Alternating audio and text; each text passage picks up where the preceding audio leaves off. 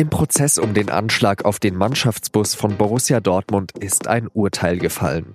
Der Angeklagte Sergei W. muss für 14 Jahre ins Gefängnis.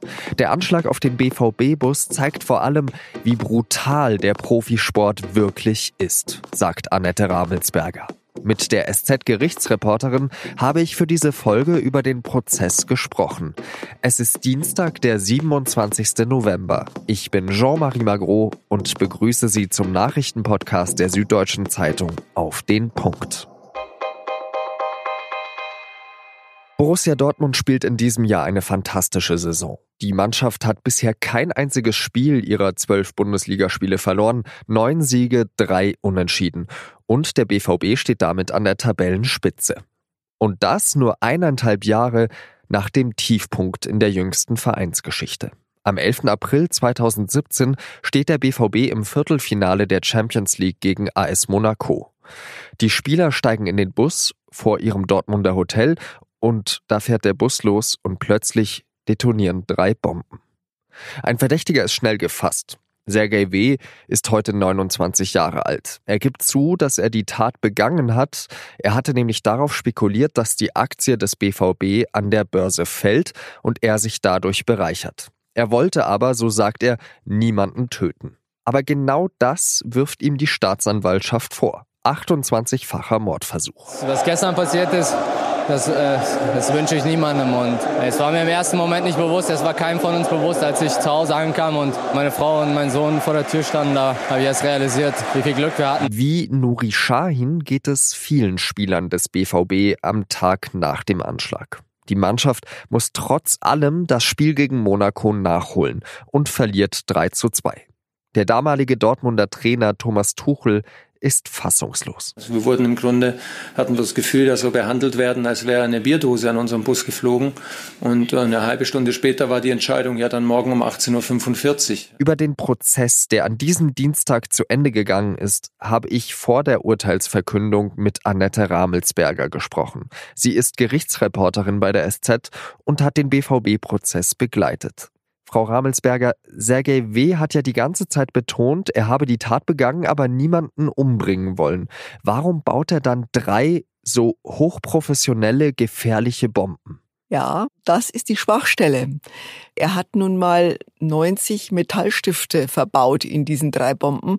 Das muss man nicht tun, wenn man nicht wirklich Verletzungen hervorrufen will. Und deswegen hat der Staatsanwalt auch etwas sehr deutlich gemacht. Der sagte, wenn es darum geht, eine Aktiengesellschaft zu schaden, dann muss man ihr Betriebskapital vernichten. Und das Betriebskapital einer Aktiengesellschaft BVB, das sind die Spieler. Also sagte der Staatsanwalt, ihm ging es darum, diese Menschen zu töten, weil nur dadurch konnte er die Aktiengesellschaft schaden. Welches Bild hat denn die Mannschaft aus Ihrer Sicht abgegeben, nachdem dieser Prozess angelaufen ist? Das war einer der eindrücklichsten Momente in diesem Prozess, als zum Beispiel Matthias Ginter auftrat. Ein starker junger Mann, der da reinkam, ganz selbstbewusst, mit Körperspannung. Und dann wurde der befragt, wie denn das war da im Bus. Und er erzählte, wie er mit Marc Batra, seinem Kollegen, da saß und wie sie gerade noch geredet haben. Und wie dann die Fenster splitterten und wie alles voller Rauch war und dieser Lärm und wie sie sich auf den Boden schmissen. Und dann fing der starke junge Fußballspieler an zu schluchzen. Und ich saß direkt hinter ihm und ich sah, wie seine Schultern zuckten und dieser Mann hatte ja überlegt, ob er aufhört mit dem Profisport, weil er hatte ja schon den Anschlag der Islamisten im Stadion von Paris mitgekriegt. Welchen Eindruck machte denn Marc Bartra, den Sie gerade eben angesprochen haben, auf Sie? Marc Bartra kam in diesen Gerichtssaal und man spürte, aus jeder Faser seines Körpers, dass er hier nicht sein will. Und für mich war das deswegen so eindrücklich, weil da dieser ganze Druck des Profifußballs herauskam. Denn er sollte dem Richter sagen, wie schwer er verletzt ist. Und er sagte natürlich, ja, sein Arm ist zertrümmert und es war eine Notoperation und es war richtig gefährlich und er ist ja auch in Ohnmacht gefallen. Und gleichzeitig mit jedem Nebensatz sagte er sofort, ja, aber ich bin natürlich wieder voll leistungsfähig, ich bin voll motiviert, äh, ich habe überhaupt keine äh, Schäden. Das war so dieser Zwiespalt, dass einer überhaupt nicht zugeben darf, dass ihm irgendetwas nachhängt. Dass die funktionieren müssen. Und in dem Moment, wo sie irgendeinen Schaden sozusagen haben, werden sie ausgemustert. Das war für mich eine Erkenntnis, die mir die ganze Brutalität nicht nur dieses Mordanschlags, sondern des Profifußballs gezeigt hat. Wie hat sich die Vorstandsetage denn verhalten während dieses Prozesses? Herr Watzke und die Seinen entfalteten einen ungeheuren Druck auf die Spieler. Das hat auch Ginter sehr deutlich gemacht. Er sagte, ja natürlich hat uns keiner gezwungen, am nächsten Tag gleich zu spielen. Aber uns wurde zwei Stunden nachdem die Bombe hochging, wo wir noch alle unter Schock waren, wurde uns gesagt, das Spiel ist nicht am heutigen Abend, aber morgen. Das kann sich eigentlich kein Mensch vorstellen. Aber die BVB-Führung sagte, es ist euch überlassen, aber es ist natürlich auch eine Chance für euch, bei einem Champions League-Spiel aufzulaufen. Denkt darüber nach. Und sie haben sich dann dafür entschieden, sie stehen es gemeinsam durch.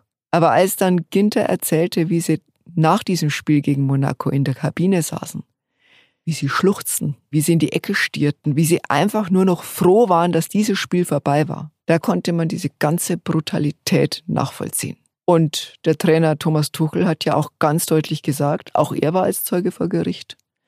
Das war der Anfang vom Ende seiner Zeit beim BVB.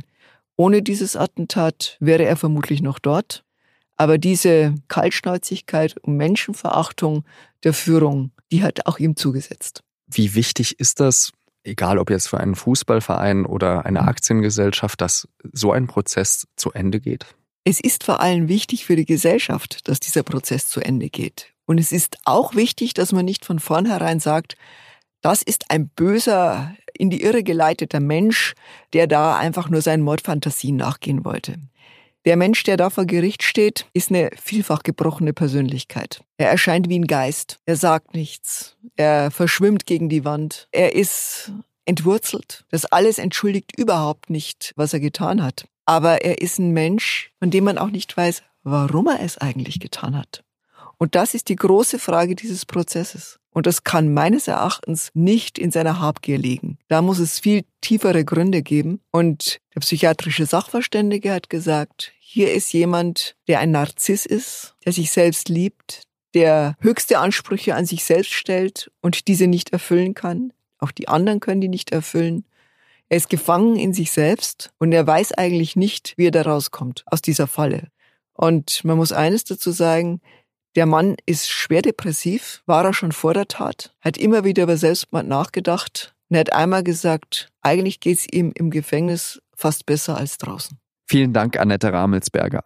Und wie ich bereits gesagt habe, haben wir das Gespräch schon vor der Verkündung des Urteils geführt. Aber das Dortmunder Schwurgericht hat sich der Argumentation der Staatsanwaltschaft angeschlossen. Sergei W.